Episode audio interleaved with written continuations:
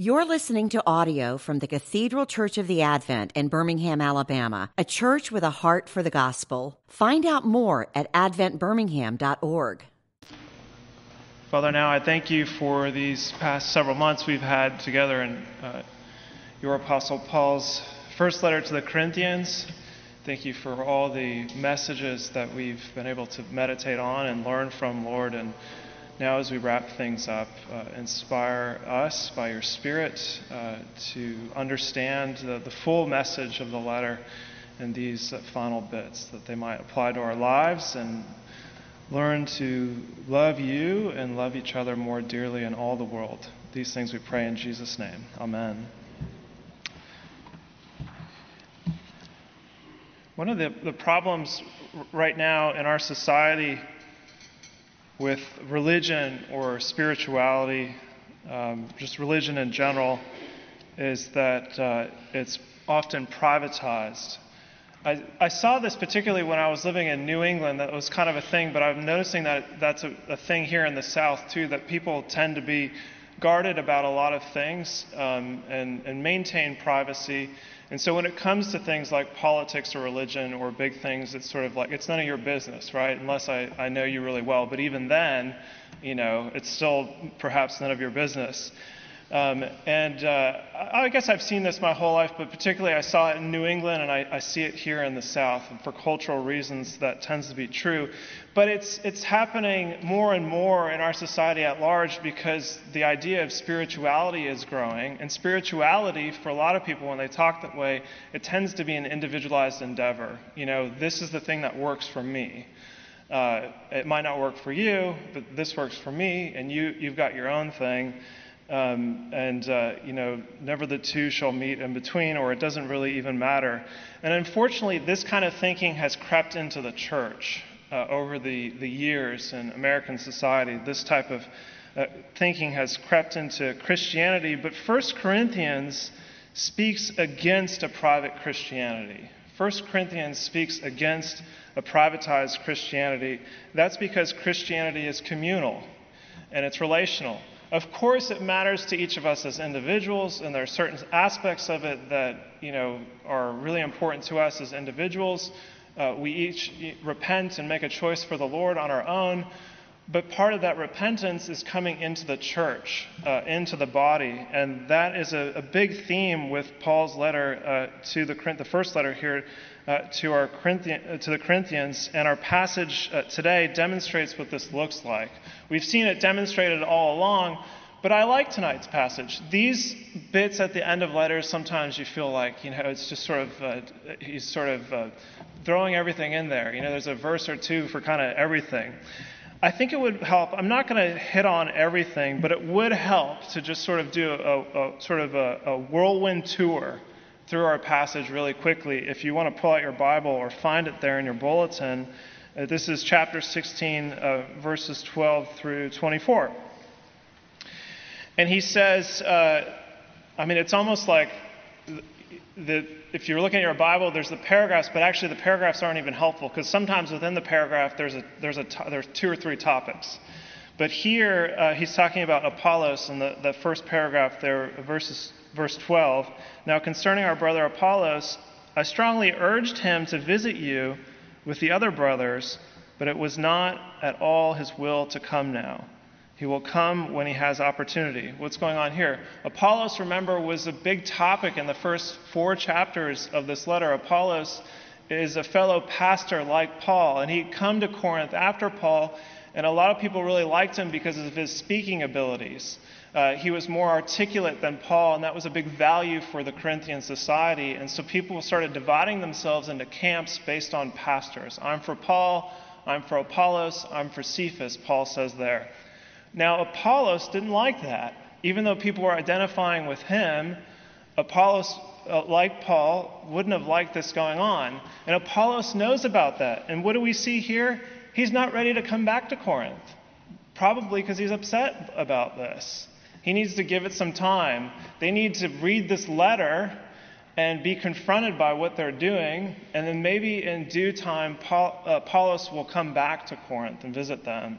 With the other brothers, that's probably referring to in the previous verses, Timothy is coming to them. And later we see uh, Stephanas, Fortunatus, and Achaicus are from Corinth in Ephesus with Paul. They're probably going to go back to Corinth. And Paul is urging Apollos to go with them, and he's saying, I'm not ready yet uh, because of what they've done uh, in my name. That is a blasphemy. They should be boasting in, in the Lord only, but some of them are boasting to be in my camp. And then he says this Be watchful, stand firm in the faith, act like men, be strong. Let all that you do be done in love. This has to do with two things maturity and love. The first thing there in verse 13, you know, act like a man, what he's saying is grow up. Stop being infants. That was a topic earlier in the letter. You're behaving like infants in Christ. You're immature in the faith because you do things like divide yourselves uh, in these camps based on uh, the teachers. Uh, and so he's saying, instead, stand firm in the faith of Jesus Christ. Be watchful that Christ is going to return. Boast in these things. Be thinking about these things. And out of that flows a, a, a, love. And that's been a huge topic of this letter is, is love. Let all that you do be done in love. If there's one verse that's worth memorizing, maybe from the whole letter, but in tonight's passage it's there, verse 14. Everything that he's been hitting on all along, the principle of love is, is either uh, behind the scenes or right there up front in places like chapter 13. And then he says, now I urge you, brothers, you know that the household of Stephanas were the first converts in Achaia, and that they have devoted themselves to the service of the saints. Be subject to such as these, and to every fellow worker and laborer. And there's actually, it probably would have been better to put a paragraph break right there. Um, there, these are some of the first converts uh, in the church there in the Achaia is the region where Corinth is in Greece. They're some of the first converts, and they're probably leaders in the church. And they're the type of people you want to be your leaders because they're, they're selfless. They're, they have a servant's heart. Everything that they, they're doing is in service. And he's saying, be subject to people like this. And not as we'll read in 2 Corinthians, if you read that letter on your own. We're not going there uh, next week. Uh, we're going to take a break from Corinthians. We're going to spend some time in Luke. Uh, but if you were to, to read 2 Corinthians, there are people called, he calls the super apostles who creep in. Don't be subject to these uh, teachers who are stirring up division. Be, be subject to the servants, like the household of Stephanas. And then he even says, he, he illustrates how Stephanas came, made the trip from Corinth to Ephesus, which in our day, you know, you could probably fly there in an hour on some budget airline.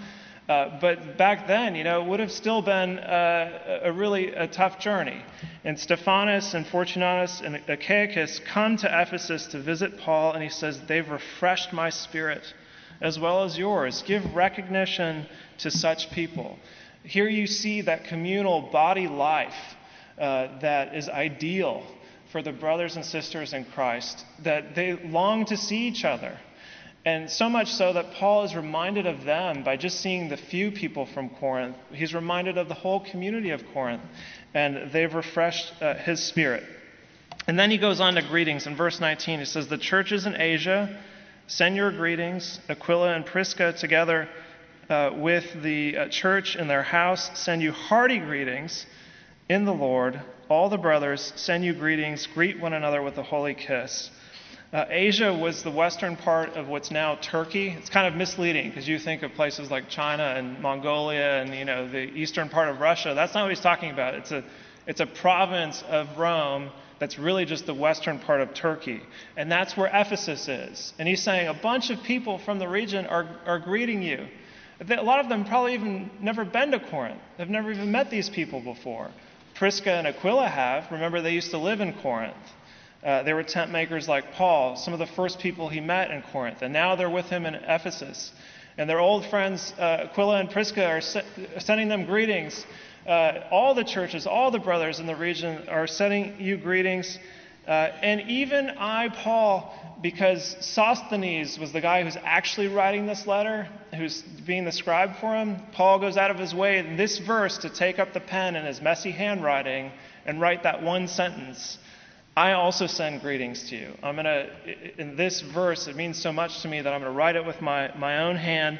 And because the greeting and greetings in the brotherhood is such a big deal, you too you Corinthians should be greeting each other with a holy kiss. That's like us shaking hands, or you know, giving a side hug, double pat, Christian hug. That's the that's what he's talking about. Uh, greet with the holy kiss is just sort of in their culture what they would have done. And then finally, I Paul uh, write this. Oh, sorry, I've already mentioned that. Write this greeting in my own hand. And then verse 22: If anyone has love for the Lord, let, has no love for the Lord, let him be accursed. Our Lord come. The grace of the Lord Jesus be with you. My love be with you all in Christ Jesus. Amen. Paul is setting at the very end a division. There are those who are accursed in the Lord, who have no love for the Lord, and there are those who have love for the Lord, who can't wait for the Lord to return. Uh, the the, the uh, Aramaic word that's there is, is Maranatha, which means our Lord uh, come, is a prayer that he would come again. Uh, because uh, of this love, he also sends his love in Christ to them. Okay, there are three big themes here, really. There's the return of Jesus Christ. Uh, you see it there with the things like the Maranatha, our Lord come. There's also the grace of God. And related to that, there's the love between those in the church. And really, uh, the return of uh, Christ our Lord is uh, the context for understanding the whole letter for understanding everything about where we are in history, that we've already been redeemed, that we're in the already but not yet, and Christ is going to come again. But the two main themes I want to really draw out are uh, God's grace, and related to that, our love uh, for each other. Well, what is grace? Grace is basically love for unlovable people. Uh, love for unlovable people. It's, it means gift in the Greek. It's a, a, gift that you don't deserve, that we don't deserve.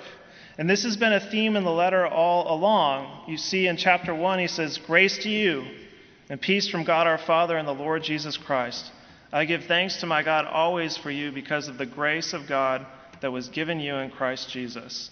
And later in uh, chapter 1, he also says, For consider your calling, brothers. Not many of you were wise according to worldly standards, not many were powerful. Not many were of noble birth, but God chose what is foolish in the world to shame the wise. Love for the unlovable. In chapter 3, he said, According to the grace of God given to me, like a skilled master builder, I laid the foundation and someone else is building upon it. Even the work that Paul has is gift. And then chapter 4, he said, uh, What do you have that you did not receive? If then you received it, why do you boast as if you did not receive it? So, reminding them that even their spiritual gifts, the things that um, they're talented in, are gifts uh, from God. In our passage today, we learn in verses 21 and 22 that although we're uh, deserving to be accursed on our own, because without, uh, without God's intervention in our lives, all of us are enemies of God. All of us had at some point in our lives no love for God. That we are deserving of being accursed on our own, but uh, the grace of Jesus is with us and has been given to us, which is how we can therefore be watchful, stand firm, act like men, or act like grown ups and be strong. We can only do those things because of the grace of God providing for us. So that's the grace that God's at work in the Corinthians' lives, He's at work in your lives. Uh, the, the things that you have, everything that you have for that matter, your whole life has been a gift from God, but especially your faith in Him has been given to you. And then the theme of love for each other, which basically flows out of the grace. Uh, this is related to that theme of grace. And as a matter of fact, after verses 23 and 24, we have the ending where he says, My love be with you all in Christ Jesus, is the final note. After stating the grace of God, also his own love flows out of it. And after verse uh, 13, we see that a verse that I said you might want to memorize let all that you do be done in love. Uh, and this is uh, perhaps the, uh, the key verse for today that I really want to draw out. Uh, and that doing, let all that you do be done in love, basically describes so much of the letter, the topics of this letter. Uh, think about the leadership in the church that I've already mentioned Paul, Apollos, Cephas, and the household of Stephanas, that your leaders would be doing it in love. the pro- proclamation of the word of Christ, service and deference for each other in the body of Christ. Uh, even the hopeful, hoped for result of when he talks about excommunication. Remember back when we were talking about uh, kicking the man out of the church for a time? He said, The reason to do this is so that his spirit may be saved in the day of the Lord. That even things like excommunication would be done in love, or handling of disputes and lawsuits, uh, uh, without lawsuits for that matter. Things, topics related to marriage and singleness and widowhood, surrendering our rights, avoiding idolatry so that we wouldn't lead others astray, uh, dressing modestly amongst each other, taking the Lord's Supper together, uh, using our spiritual gifts, giving of money for famine relief, traveling to visit brothers and sisters in Christ, and serving each other and putting each other at ease and greeting each other. All of this is to be done in the Spirit and uh, with the principle of love. And the Greek word for love is agape, at least here where it's used. And this means self sacrificing love. I mean, don't think about the, the things that you see in popular culture when people are talking about love. That's, what we're not, that's not what we're talking about here. Uh, agape is, is self sacrifice, that kind of love. Just as God loved us uh, by his grace and uh, saved us through his Son, Jesus Christ, uh, so too ought we to respond by loving uh, others in this sort of agape way. If I don't have uh, agape but do very good things, as he said in chapter 13, I'm still just a banging gong and a clanging cymbal. You know, the things from all outward appearances might look good, but if they're not done in this spirit of love, with that agape self sacrifice, I'm just a, a banging gong and a clanging cymbal. I'm just I'm making noise. Uh, there's just one major problem with the story of the Corinthians, though. It actually has a sad ending. They seem to have forgotten who they are by God's grace. And they were unable to love each other in the ways Paul described. And we know this because of an early church letter by a bishop in Rome at the end of the first century, so just decades after Paul is writing. This guy named Clement, he wrote a letter to the Corinthians. It's the kind of thing, if you, like me, you go to seminary, they make you read. And I, you know, I don't remember the whole letter, but I looked it up to remind myself of it that he wrote this letter. And basically, as you read it, he's Clement is saying the same dang things that Paul was saying to them. They haven't learned. Actually, he's, he's calling them out on the carpet for, for doing the same sort of stuff. Here's a description uh, that I found of, of Clement's letter and then a, a quote from it. A feud had broken out. Remember, this is just decades after 1st and 2nd Corinthians. A feud had broken out in the church. Ministers appointed by the apostles or their immediate successors had been unlawfully deposed. Clement's attempts to deal with the situation are recorded. He mentions that certain men were unjustly thrust out of their ministries. And he reminds them that they will not find any record where righteous men were ever thrown out by holy men. Evidently, they kicked out the handpicked successors of the apostles in Corinth. Um, and uh, he calls them to repentance and uh, tells them about this and says, you better, you, better go back and read 1 Corinthians. It isn't called that, but he says, um, uh, read the letter that the Apostle Paul wrote you. And, it, the, and, he mentions people like Apollos and whatnot. And so it's very clear that he's citing 1 Corinthians, that they still have the letter, saying, remind yourself of what that letter said. And then he says this You therefore that laid the foundation of this sedition, Submit yourselves unto the presbyters, that's the, uh, the pastors, and receive chastisement unto repentance. Bending the knee of your heart, learn to submit yourselves, laying aside the arrogant and proud stubbornness of your tongue. For it would be better for you to be found little in the flock of Christ and to have your name on God's roll than to be had in exceeding honor and yet cast from the hope of Him. And so that, that pride, that, that individual pride, that grasping that's been there from the beginning of 1 Corinthians uh, still uh, remains. And he warns them of this, and that it's not loving. It's not done in a spirit of love. It's not self sacrificing or selfless. It's selfish. Uh, so much so that um, they're going against the will of the apostles and their appointed leaders to succeed them. Uh, one way to explain what happened in Corinth is that they were hearing Paul's words only, that they only heard Paul's words, but they didn't do uh, what was told to them. And not only, uh, when we see this as a, as a problem in the New Testament, not only did James say, be doers of the word and not hearers only, deceiving yourselves, but Jesus also said very similar things. He said, Why do you call me Lord, Lord, and do not do what I tell you? And if you love me, you will keep my commandments, he said elsewhere. Uh, one of the main things that Jesus commanded is to love each other as he loved us with his grace. One of the main things that Jesus commanded uh, that we not just hear, but do, uh, is that we love each other as He loved us in a gracious way, in a graceful way. Uh, and the uh, Corinthians were the original hearers of the best biblical treatment of the topic of love. But it seems that the word of uh, chapter 13 stopped at their hearing. And so I want to turn the story of the Corinthian church on us. I want to turn this, this whole story of the Corinthian church that I've tried to retell, that we've been reading all of these past eight or nine months, back on us because we, like them, are a church. Uh, the Advent, broadly speaking, or the five o'clock, more specifically as a congregation.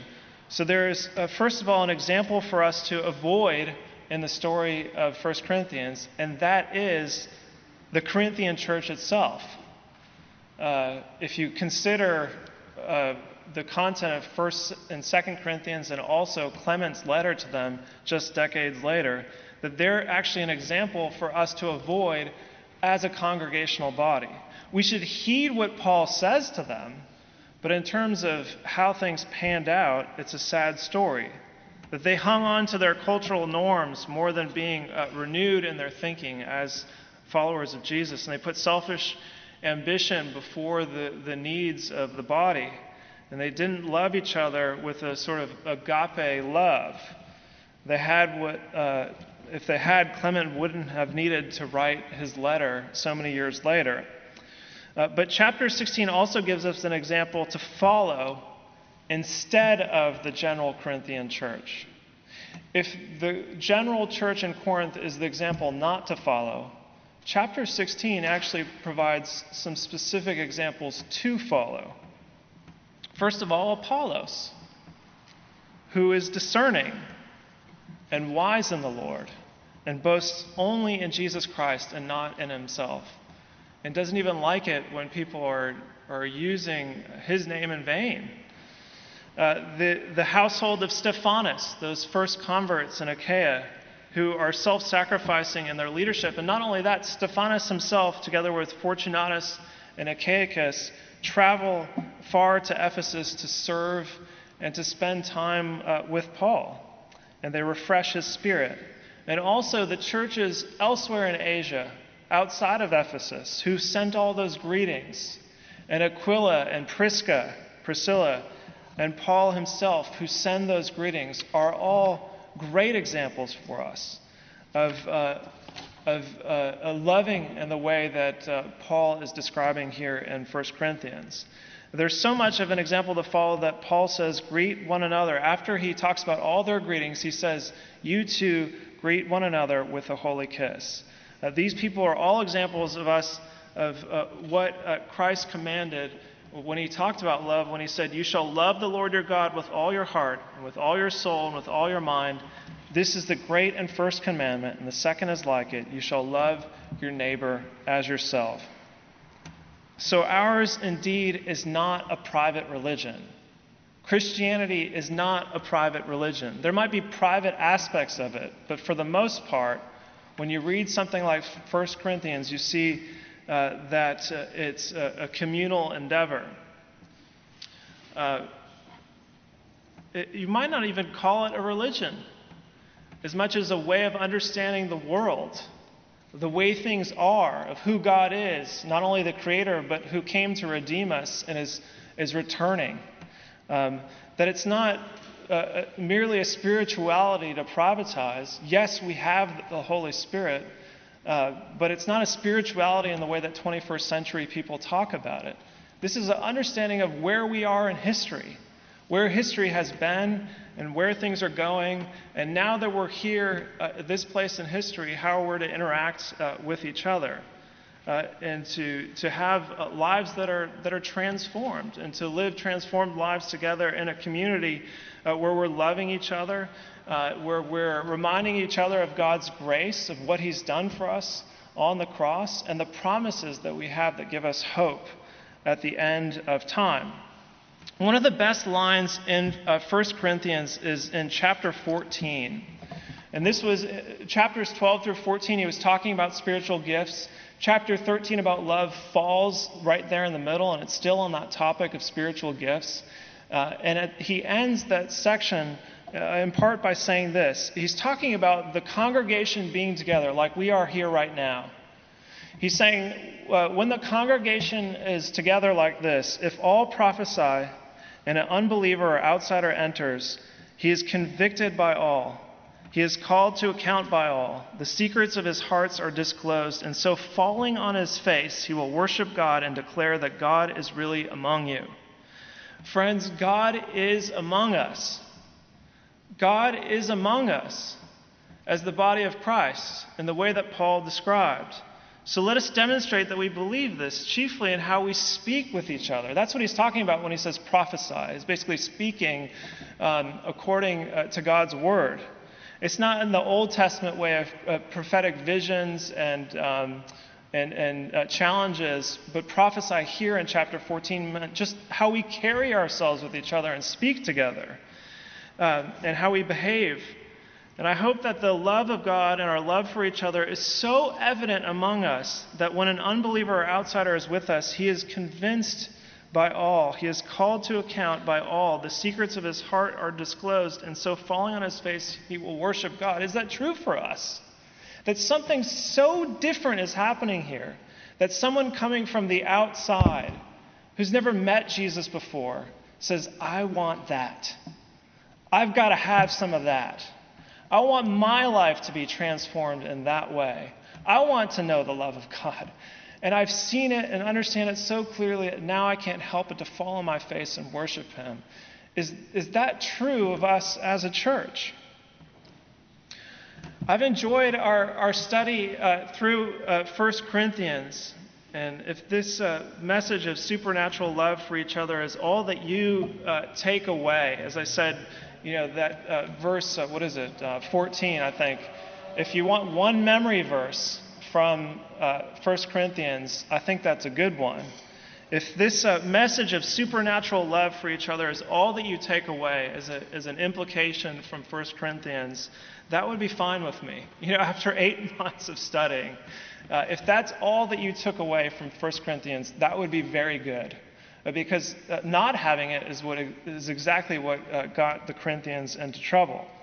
And so I'll end in the same way that Paul did his letter. I'll end these uh, eight months that we've had together in 1 Corinthians in the same way that Paul did at the end of his letter by saying this Be watchful, stand firm in the faith, act like men, be strong. Let all that you do be done in love.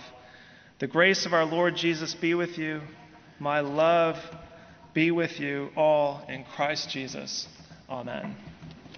You've been listening to audio from the Cathedral Church of the Advent. If you live in Birmingham or find yourself visiting, we hope you'll join us for one of our Sunday services. Find out more at adventbirmingham.org.